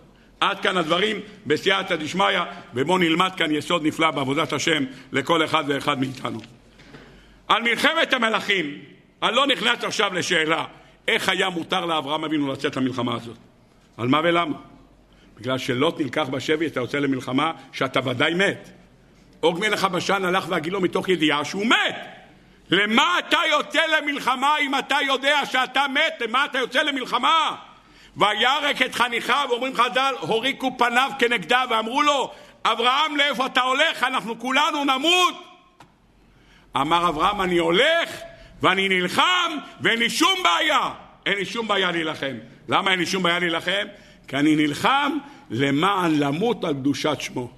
גם אם אני מת, אני מוכן למות, אין לי שום בעיה. למה אני מוכן למות? למה? כיוון שיש כאן עניין של קידוש השם, ואני יוצא למסור את הנפש שלי על קידוש השם. קידוש השם של מה? מה קידוש השם? כל המפרשים דנים. ראיתי בספר ברוך יאמרו, עמוד ש"ג, יש לו מאמר מאוד ארוך להסביר שהיות שבלוט נמצא מלך המשיח, לכן הוא יצא להילחם. מי שירצה יעיין שם בספר הזה, יש שם הסברים יפים. אני, שרוצה, אני רק מביא, הקרדיט הוא שלו, אני רק מביא מה שהוא אומר. אני בעזרת השם רוצה ללכת בכיוון אחר היום לגמרי, בסייעתא דשמיא. כדי להבין את הדברים, בואו נלמד ברשותכם דבר נפלא. והיסוד הנפלא שאני רוצה להביא בפניכם הוא היסוד שקשור לגמרא. והגמרא הזאת נמצאת במסכת, במסכת סוכה. אבל לפני שנגיע למסכת סוכה, עוד נדבך אחד של רבנו בחיי ביחד עם דעת זקנים בעלי התוספות. שואל רבנו בחיי שאלה נכונה. כתוב בפסוק שהוא לקח 318 עבדים, אם הוא לקח 318 עבדים, אז היו 318, אז איך אתה אומר שהוא הלך עם הגימטריה? איך יכול להיות? הרי אנחנו 318, מה קרה? אומר הדעת זקנים ובעלי התוספות ואותו דבר מופיע ברבינו בחיי שני מלאכים בסגנון אחד נתנבאו אברהם אבינו אסף את כל החיילים, כולם ואמר להם חיילים יקרים יוצאים למלחמה אני מזהיר אתכם אחד שיש לו נשא אישה ולא לקחה, הרץ אישה ולא לקחה, ילך וישוב לביתו. מי שנטע כרם ולא חיללו, ילך וישוב לביתו. מי האיש אשר, מה? בנה בית ולא חנכו, ילך וישוב לביתו. מי האיש הירא ורך הלבב? מה זה הירא ורך הלבב? הירא מעבירות שבידו, מי שיש לו עבירות בידיים, בבקשה ללכת. מיד כולם הלכו, אומר רבנו בחיי. כולם הלכו. למה? יש לו עבירה. מפחד, הולך הביתה. מי נשאר? אליעזר. אליעזר נשאר, והגימטריה של אליעזר זה 318. יפה מאוד. כולם הלכו למה? אברהם דיבר בפניהם. כותב רבנו בחיי, אבל העניין היה כי המספר הזה הם ילידי ביתו של אברהם אבינו, אוכלי שולחנו. ואחר שנזדרז לצאת למלחמה, מיעט אותם והוריקן, לפי שהזכות הוא המנצח ולא ריבוי העם. מה הזכות? בזה שהולכים צדיקים למלחמה, זה הניצחון, ולא ריבוי העם. מה אתה חושב שיש לך בעיה עם עשר אלף? מה היה אצל גדעון? באו עוד ועוד ועוד, אמר לו, לא רוצה, לא רוצה אנשים, לא רוצה חיילים. כמה נשארו שם? כמה? שלוש מאות מלקקים, מופיע בספר שופטים. של... כל מי תראה שהוא לא קורא על הברכיים ולוקח מים, אותו תיקח. שלוש מאות מלקקים מול מאות אלפים חיילים של מדיין, אומר כן, אני לא צריך יותר. שלוש מאות מלקקים, לא צריך יותר מזה. שלוש מאות! למה? לא ריבוי הכמות קובע, האיכות קובעת. לקח 318, יש עבירות, לכו הביתה. מי נשאר? אחד נשאר. אחד, אליעזר. אליעזר הזה, הוא זכה כנגד כולם. אומר דעת זקנים בעלי התוספות, על אותו דבר. אומר, אני רק רוצה להוסיף תוספת שלו. וירק את חניכיו שאמר להם אברהם למלחמה אנחנו יוצאים. מהאיש הירא ורך הלבב, הירא מהעבירות שבידו, ילך וישוב לביתו. כיוון ששמעו כך, הלכו וחזרו להם, ולא נשאר עם אברהם כי עם אליעזר לבדו. אומר הקדוש ברוך הוא לאברום אבינו, אני חרותם כולם, תשחרר את כולם. חייך, שאני נותן כוח לאליעזר כנגד 318 חיילים. מה שאליעזר יעשה, 318 חיילים לא יעשו. אז לא צריך 318. אחד יכול לעשות פעולה של אוגדה. אליעזר יעשה את הפעולה הזאת. עד כאן הדברים. רבותיי, אחרי שקראנו את זה, אני רוצה בעזרת השם להסביר. דבר ראשון, אולי נציג את השאלה של הכלי יקר, הוא אומר, אני לא מבין. אז בשביל מה הוא לקח 318? מצד אחד אתה אומר 318, מצד אתה אומר שהיה אחד, וירדוף אדן. אחרי זה כתוב עבדיו ויקם, אז היה עבדים. הוא אומר, משהו לא מסתדר פה בכל המערכת הזאת. והתשובה שלו היא נפלאה, ואני רוצה בעזרת השם לעמוד על התשובה שלו בקצרה, למרות שהיינו יכולים להעריך עוד בזה הרבה, אבל אני רוצה להוציא את התוצרת, ובעזרת השם הקדוש ברוך הוא יעזור, עוד נחזור לגמרא הזאת. ישנה גמרא יפהפייה, כל גמרא היא יפה, אבל יש גמרא שכל כך מתאימה למצב שלנו היום. אומרת הגמרא, סוכה דף ל"א מעשה בסבתא אחת, סבתא לסבתא ל... סבתא זקנה, לא כתוב בת כמה הייתה הסבתא הזאת, שהגיעו העבדים של ריש גלותא וסחבו מהחצר של הקרשים. למה? סחבו מהקרשים קרשים כדי לשים בסוכה של ריש גלותא. סחבו קרשים, יפה מאוד. הסבתא פתחה את המצלמות, היה לה מצלמות בגינה, וראתה שסחבו לה שמה את הקרשים, והיא זיהתה שזה עבדים של ריש גלותא. מה היא עשתה? הלכה לרב נחמן.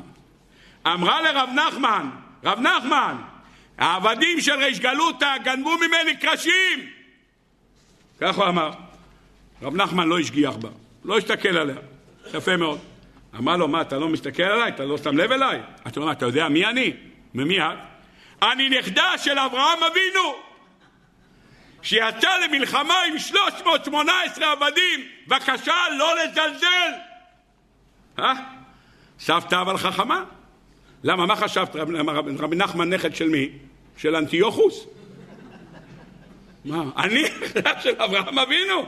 נכדה של אברהם אבינו, שיצא למלחמה כנגד תנועת רוסביה. יפה מאוד, אז מה קרה? היא התחילה לצעוק, אדוני, אני נכדה של אברהם אבינו. אמר רב נחמן לתלמידים, עזבו אותה. סתם צועקת, בלי שום תועלת. מה שמגיע לה זה רק דבר אחד, דמי עצים. זה מה שמגיע לה. מה שעולה עצים, זה תיתן לה. למה? יש דבר שנקרא בשם תקנת מריש.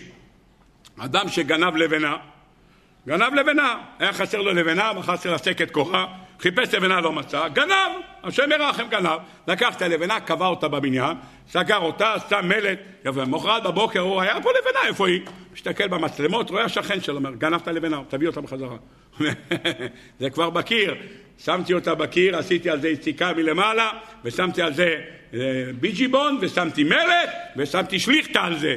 אתה רוצה בבקשה, כמה עולה לבנה? חמש שקל בבקשה, בבקשה חמש שקל בבקשה. אתה רוצה? אתה רוצה בבקשה, יש פה חנות מנדל, תלך אליו, אומר חמש שקל בלוק, אם אתה צריך הובלה, קח עוד עשרים שקל מונית. קח חמישים שקל וגרום על ישראל. למה? תקנת מריש. כי אם תגיד לו עכשיו לפרק את הלבנה, מה הוא יעשה? הוא יושב דבר, הוא אומר, תלך לחיים תאמר שלום, אני לא לוקח את הלבנה. יפה מאוד. אותו דבר, אחד גנב פקעת של צמר, ועשה מזה סוודר. מתברר שגנבת את הבגד, בבקשה תפרום את הסוודר, בבקשה, תוציא את השרוול ותוציא החוצה. מה קרה השרוול? קח בבקשה 100 שקל, תקנה לך צמר, אני לא נותן לך את זה. זה נקרא תקנת מריש. אמר רב נחמן, היא רוצה שיפרקו את הסוכה של ריש גלותה, למה? כי גנבו לה קרשים, אל תיתנו לה שום דבר. מה תיתנו לה? דבר אחד, תיתנו לה בבקשה כמה שעולה דמי עצים, זה הכל. יופי, עד כאן הגמרא. גמרא יפה, מה מונח כאן? למה רב נחמן לא ענה לה? מה מונח כאן שהיא אמרה שהיא נכדה של אברהם אבינו? מה מונח כאן בדמי עצים? יש על זה חידו, יש על זה בני סוסחו, יש על זה הרב אליושיב, יש על זה אורוך לנר, יש על זה חתם צויפר. שיעור שלם רק על הסוכה הזאת של הרבנית הזקנה הזאת והצעקות שלה. רבותיי, נעזוב את זה בצד. אני רוצה להקריא בפניכם את הדברים של רבי צדוק הכהן מלובלין, אור חדש על ציון תאיר. אל הדברים שלנו בתקופה הזאת. כותב רבי צדוק הכהן מלובלין בספר דברי סופרים, אות ט"ז: אין ליהודי להתייאש משום דבר. שמעתם? אין ייאוש בעולם כלל. שמעתם? אין ליהודי להתייאש משום דבר. בין בענייני הגוף, שאמרו חז"ל, אפילו חרב חדה מונחת על צווארו של אדם, אל תתייאש מן הרחמים. מי אמר את זה? מי אמר? אתם זוכרים? חזקיה המלך. יפה מאוד. הלאה. אפילו חרב חדה על צווארו, אל יתייאש מן הרחמים. בין בענייני הנפש. פירוש הדבר, אדם שנשתקע בחטא, שקוע בחטא עד הגרון, מלא עברות. בא השטן, אומר לו, חזקאל, חבל על הזמן, נעלו בפניך דלת, אין סיכוי, אתה בדיוטה התחתונה, אז זיבולה בתרייתא, אתה שם לא יוצא. אל תשמע לו. בתוכו מנשה חתרו לו חתירה מלמטה, אל תשמע לו. גם מי ששקוע בענייני העולם הזה עד הגרון, שקוע אחרי תאוות העולם הזה, בא השטן אומר לך, תשמע, אתה בחיים לא תצא מזה, אל תשמע לו. ממשיך רבי צדוק, רבותיי, אור, אור, אור! וכל בניין האומה הישראלית בא אחר הייאוש. הקדוש ברוך הוא בנה את עם ישראל, על ידי מי? אברהם ושרה זקנים באים בימים, חדל להיות לשרה אורח כנשים. בת כמה הייתה הרבנית? 90 שנה. בן כמה היה אברהם? 100. כשבא המלאך בשבוע הבא ואומר לשרה, שוב אשוב אליך כעת חייו, הנה בן לשרה אשתך, ושרה שומעת פתח האוהל והוא אחריו. מה כתוב בפסוק? ותצחק שרה בקרבה לאמור. מה? אחרי בלותי הייתה לי עדנה? בגיל 90? בגיל 100? אני יכולה ללדת? אברהם בן 100, אני בת 90, יכול להיות? לא יכול להיות. ואם היה רצונו של הקדוש ברוך הוא לפוקדם, שואל רבי צדוק, יש בעיה לפקוד את אברהם? בן 48 שנה הכיר את בוראו, יגיד לו למול בגיל 50, בגיל 52, גימטריה בן, יוולד לו בן, ושרה תהיה בת 42. למה הקדוש ברוך הוא חיכה עם זה עד 100? 100! למה עד 100 ושרה בת 90? סיבה אחת פשוטה. כי רצה הקדוש ברוך הוא, הרי הקדוש ברוך הוא מעוניין למעט בנס, הוא לא רוצה ניסים גלויים. אישה בת מאה יולדת זה נס גדול, הקדוש ברוך הוא לא אוהב ניסים גלויים. אלא מה? משום שהקדוש ברוך הוא רצה שהאדם ידע שכל התפקיד שלו שלא לייאש את עצמו. באיזה גיל? גם אם אברהם אבינו בן מאה ושרה בת תשעים. אל תאבד תקווה גם כשאתה בן מאה ואשתך בת תשעים שנה, כי יהודי אסור לו להתייאש. ובנה הקדוש ברוך הוא את הבניין של האומה הישראלית דווקא בדרך הזאת. וכן הישועה דלעתיד לבוא. דאין בן דוד בא עד שהתייאשו כולם מן הגאולה. אתה יודע מתי בן דוד בא? כולם יודעים, עזוב, אין סיכוי. אין סיכוי. מה? רוסיה תוקפת, לבנון תוקף, חיזבאללה, טרללה, מצרים, סיסי, שמחי, כולם ביחד פה, מי יודע מה הולך להיות פה. ואיראן שולחים בקת"מים, וזה שולח קשת"מים, וזה פשת"מים. בקיצור, שמע, השם ירחם, השם ירחם, מה יהיה פה? מה, הרב, מה הולך להיות? אבל אל תתייאש מן הגאולה. יפה מאוד, הלאה. עד כאן הדברים. רבותיי, שימו לב. ואברהם אבינו, מה הניסיון הרביעי של אברהם אבינו? מלחמת המלכים. ואברהם אבינו, ראש האומה הישראלית, פתח בדבר זה שלא להתייאש משום דבר. כשנשבע לוט ונתייאשו כולם מהצילו. מה אמר עוד מלך הבשן? צא למלחמה ותמות. ויוריקו את הרע, הוריקו פניהם. מה אמרו? אברהם אבינו, אתה צא למלחמה, שלום, תהיה מליץ יושר על כולנו. כל טוב. אתה תעמוד בהשם, נלמד משניות, אם לא נשמעת רב אברום בן תרח. בעזרת השם נלמד משניות, הכל בסדר, אל תדאג. לך לשלום ותנוח בשלום על משכבך. כך אמרו לו כל השלוש מאות שמונה עשרה תלמידים. כולם התייאשו, אומר אברהם אליעזר, בוא! עם שלוש מאות שמונה עשרה אנשים, בוא! מי זה שלוש מאות שמונה עשרה? השלוש מאות שמונה עשרה ברחו, מי נשאר? גימטריה. הוא הולך עם הגימטריה ביחד. מה עושה? שואל רבי צדוק, תגיד, מה זה השם הזה אליעזר? מה זה השם אליעזר? אליעזר עבד אברהם, מה זה השם הזה? אומר רבי צדוק, בוא תראה, בפרשת יתרו יש לך את השם הזה. משה רבינו קרא לבן שלו אליעזר, שם האחד, שם האחד, ושם השני, למה אליעזר? כי אלוקי אבי בעזרי ויצילני מחרב פרעה. מה קרה? משה רבינו הרג את המצרי, הוא מגיע לשם, אומרים הנה הוא הרג את המצרי ויטמנהו בחול. פרעה רוצה להראות שהוא, מה שנקרא, הוא לא, אין לו סנטימנטים, הוא לא מרחם על אף אחד, תפס את משה רבינו, הזמין את הקוסטינר, זה שיודע להוריד ראשים, שם את משה רבינו עם בגד של אסיר מצרי, עמד ככה, אומר בבקשה תוריד לו את הראש. טח! נותן מכה, נשבר החרב. מה עושה משה רבינו? זה נהיה חירש, זה לא רואה, ומשה רבינו ברח. איך הוא קרא לבן שלו? אליעזר. הקדוש ברוך הוא, אלי עזר לי. בלי שהקדוש ברוך הוא עזר לי, לא היה כלום. שכבר היה חרב פרעה על צווארו של מוישה, והשם יתברך עזר לו גם לאחר ייאוש, שאין להתייאש משום דבר. אומר רבי צדוק, וכאן אני רוצה להוסיף קטע אחד, אומר רבי צדוק, אתה יודע כמה זה ייאוש בגימטריה? 317. אם אתה מכניס את הקדוש ברוך הוא אחד מעל ה-317, אתה יודע מה אתה מתקבל? 318. אברהם אבינו יצא למלחמה עימה עם 318, אנשים לא נשארו. שואל הכלי יקר, למה הוא לקח דווקא 318? היה מעגל אותם, 300. כמו המלקקים, 310. למה 318? כי אברהם אבינו לקח דווקא במספר הזה לזכור שאין מושג של ייאוש. כל הזמן המספר 318. אז מה קרה? ייאוש זה 317. תוסיף על זה אלי, תוסיף את הקדוש ברוך הוא אחד, תוסיף מלמעלה, ואז מה יש לך? אליעזר, יש לך גימטריה של 318. וללמד אותך שהשם יתברך עוזר מכל דבר שחושב האדם להתייאש, בא הקדוש ברוך הוא ומציל אותך.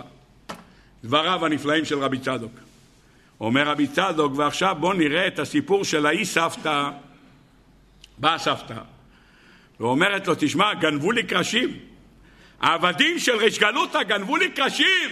מה עושים? הייתי במשטמות, גנבו קרשים. אומר, אין בעיה. אומר לה, תשמעי, לא צריך לתת לך שום דבר. את רוצה לפרק את הסוכה של ריש גלותא? בשום פנים ואופן לא. אומרת לו הזקנה, תשמע, אני נכדה של אברהם אבינו, יצא למלחמה, יש 318. שואל רבי צדוק, מה אתה מכניס פה את אברהם אבינו? אומר, פשוט מאוד. לפי שאמרה הזקנה, שמא אתה סבור כרבי שמעון שאומר שמי שגזלו ממנו מתייאש, יש לו ייאוש ביילין, כמו שאומרת הגמור בבבקה מקי"ד? ובפרט ריש גלותא, שהעבדים שלו אנשים חזקים, אמרה לו, אני לא מתייאשת. למה אני לא מתייאשת? כי אני נכדה של אברהם אבינו שיצא למלחמה עם 318. אחד שיוצא למלחמה עם 318 לא מתייאש בשום מצב. לא התייאשתי. אמרת, לא התייאשת? בסדר גמור. לא חשבתי שהתייאשת. אבל לפרק את הסוכה, אנחנו לא נפרק. אלא מה? ניתן לך דמי עצים ותו לא. עד כאן דבריו של רבי צדוק הכהן מלובלין בסייעתא דשמיא. אם אלה הדברים נוכל לומר דבר אחד. רבותיי, אין ייאוש. אין לנו מושג כזה של ייאוש. ואברהם בן חמש ושבעים שנה בצאתו מחרן, אומר רבת עין, מה זה שבעים וחמש? ביטחון. אברהם אבינו יצא עם ביטחון לכל מקום. אדם שבוטח והבוטח בשם, חסד יסובבנו. יהי חסדך השם עלינו כאשר ייחלנו לך. כמה שאתה מייחל לקדוש ברוך הוא ככה, הקדוש ברוך הוא מעניק לך. אין לך מה לדאוג, כי זה היסוד שהקדוש ברוך הוא לימד אותנו. אברהם יצא לדרך, אין ייאוש ב-75. אמר על זה הרב דינר, למה בגימטריה 75? מה יהיה בגימטריה 75? אחד שיש לו מידת הביטחון לא שואל למה ולא שואל מה יהיה. מה יש לו? אני עם הקדוש ברוך הוא. אני הולך עם 75, אני יש לי 318. 75 זה ביטחון, 318 זה אחד מעל הייאוש. זה אליעזר, זה עלי שעזר בכל מצב ומצב. אלה הדברים שכתובים שם. אם ככה רבותיי, בסייעתא דשמיא, אני רוצה לדבר ממש דקה אחת ולא יותר, כמה דקות לפני שאנחנו מסיימים. רבותיי, כמה פעמים ביום אנחנו אומרים את המילה מתיר אסורים? כמה פעמים ביום? אם עד היום לא ספרתם, אז בואו נעשה ספירה. אתה קם בבוקר, אומר ברוך אתה השם, אלוקינו מלך העולם, מתיר אסורים. זה אחד. שתיים, פסוקי דה זמרה. מה אתה אומר פסוקי דה זמרה? יש לך, נותן לחם לרעבים, השם מתיר אסורים, השם פוקח עיוורים. זה הפעם השנייה. הפעם השלישית, לפני שמונה עשרה, מוציא אסירים ופודה ענבים ועוזר דלים ועונה לעמו ישראל. ואחרי זה מה?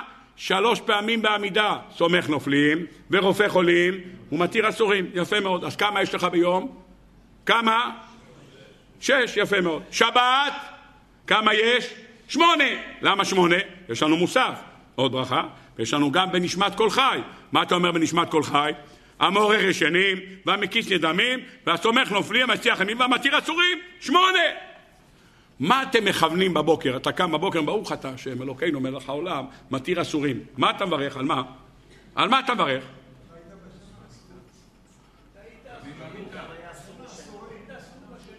שכבת במיטה ומה קרה? היית עסוק בשינה?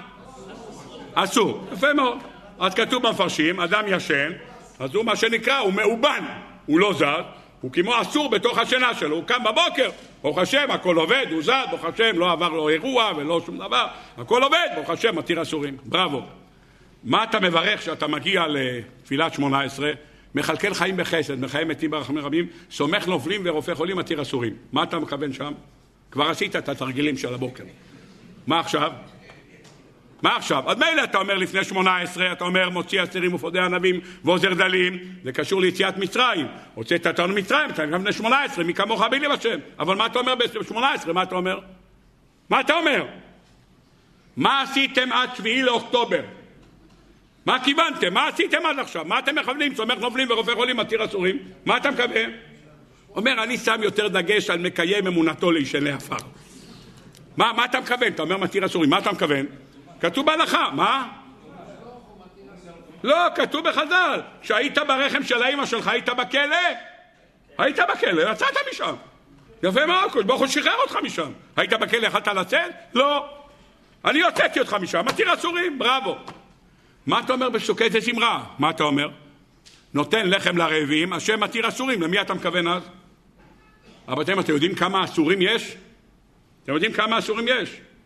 כל בחורה שנמצאת בבית ולא מתחתנת היא אסירה. מוציא אסירים בכושרות, כל בחורה ובחור שלא מתחתנים הם אסירים. אסירים. כל אישה שלא נפקדת, אומר המדרש בראש רבו ע"א, אומר חז"ל ותעשיריו לא בשר, אלו עקרות שמסורות בבתיהם ועלובות ולא יוצאים. אין להם עגלה למי ללכת להראות לכולם את אבו גבו. אז מה היא עושה? יושבת בבית. אז היא אסירה. רווקה אסירה. חולה שוכב בבית, לא יכול לצאת. הוא לא רק חולה, סומך נופלים ורופא חולים ומתיר אסורים. למה? כיוון שאדם שנמצא בבית ושוכב במיטה חמש שנים או עשר שנים, הוא בכלא. הוא לא יכול לצאת אם לא מוציאים אותו החוצה לבית חולים. הוא בכלא! יש על מי לכוון במתיר אסורים. יש על מי לכוון. כשאתה אומר בפסוק נותן לחם לערבים השם מתיר אסורים, יש על מי לבקש. אבל עכשיו יש לנו עוד יותר על מי לבקש. על מי לבקש? 220 עצורים נמצאים עכשיו, אני לא יודע איפה, במחילות שנמצאות בעזה, אלוקים יצילנו. אומרת הגמרא בבוא בבשרה, שבי קשה מכולם. עדיף למות, אומרת הגמרא, מאשר להיות בשבי. שבי קשה מכולם, ילדים, תינוקות, נשים, חיילים נמצאים שם. השם ירחם. שבוי אחד נמצא בשבי של ארבעת המלכים, אברהם אבינו יוצא למלחמת עולם. 220 אנשים שמאות אלפי משפחות לא ישנות כבר שלושה שבועות, עשרים יום לא ישנות כבר בלילה. מה עם הבן אדם? הוא חי, הוא מת, הוא פצוע, במה פצוע? אוכל, נושם, לקח תרופות, לא לקח תרופות. איפה הוא נמצא? מה קורה איתו? מת, אתה יודע, מת. אתה מדבר על שבויים, הם לא יודעים מה נעשתה איתם, אנחנו יודעים מה זה. עם שלם נמצא מאחורי שבויים. מתי אחינו כל בית ישראל נתונים בעשרה בשבעה, מבקשים מהקדוש ברוך הוא. מוציא אסירים אתה מבקש. רבותיי, שימו לב. אמר ליהודי דבר יפה מאוד. יש דבר שנקרא תנו עוז לאלוקים. שמעתם פעם את המושג תנו עוז לאלוקים? מה זה תנו עוז? תן לו כוח. הקדוש ברוך הוא צריך ממך כוח? אתה מבקש, ברוך אתה השם נותן לעייף כוח. אתה נותן לו כוח? מה זה נתנו עוז לאלוקים? תן לו כוח! הצחקת אותי, תיתן לו כוח. איך אתה נותן לו כוח? אתם יודעים איך נותנים לו כוח? שאומרים לקדוש ברוך הוא, רק אתה יכול. רק אתה יכול, אף אחד לא יכול להוציא. רק אתה, זה תנו עוז לאלוקים. אמר ליהודי השבוע, דבר יפה. אומר, כשהיינו קטנים, היינו מקבלים מאבא, היה נודע סוכריות, אני מדבר איתכם לפני 80 שנה. בשנת ש' לא היה סוכריות בירושלים. אז מה נתנו לילדים שעשו מעשה טוב? נתנו קוביית סוכר. היה סוכר קוביות, זה היה, זה היה סוכריות, זה נתנו מתנה. תדע את המשנה, תקבל קוביית סוכר. בראבו. אומר, מה עשינו? אם קיבלנו כבר שתי קוביות סוכר, גם בבוקר שהלכנו לבית ספר, גם שהסכמנו לחזור הביתה, גם שחזר למשנה, בערב הבא בחן אותנו. ואבא אומר, אבא תן לי סוכריה, תן לי איזה קוביית סוכר. מותק, קיבלת בבוקר שהלכת, וקיבלת אחרי צהריים שחזרת. לא נותן לך סוכריה. על הקופסה על השולחן יש קופסה סוכריות, יש קופסה על השולחן, ואתה רוצה לאכול. ואבא אומר לא.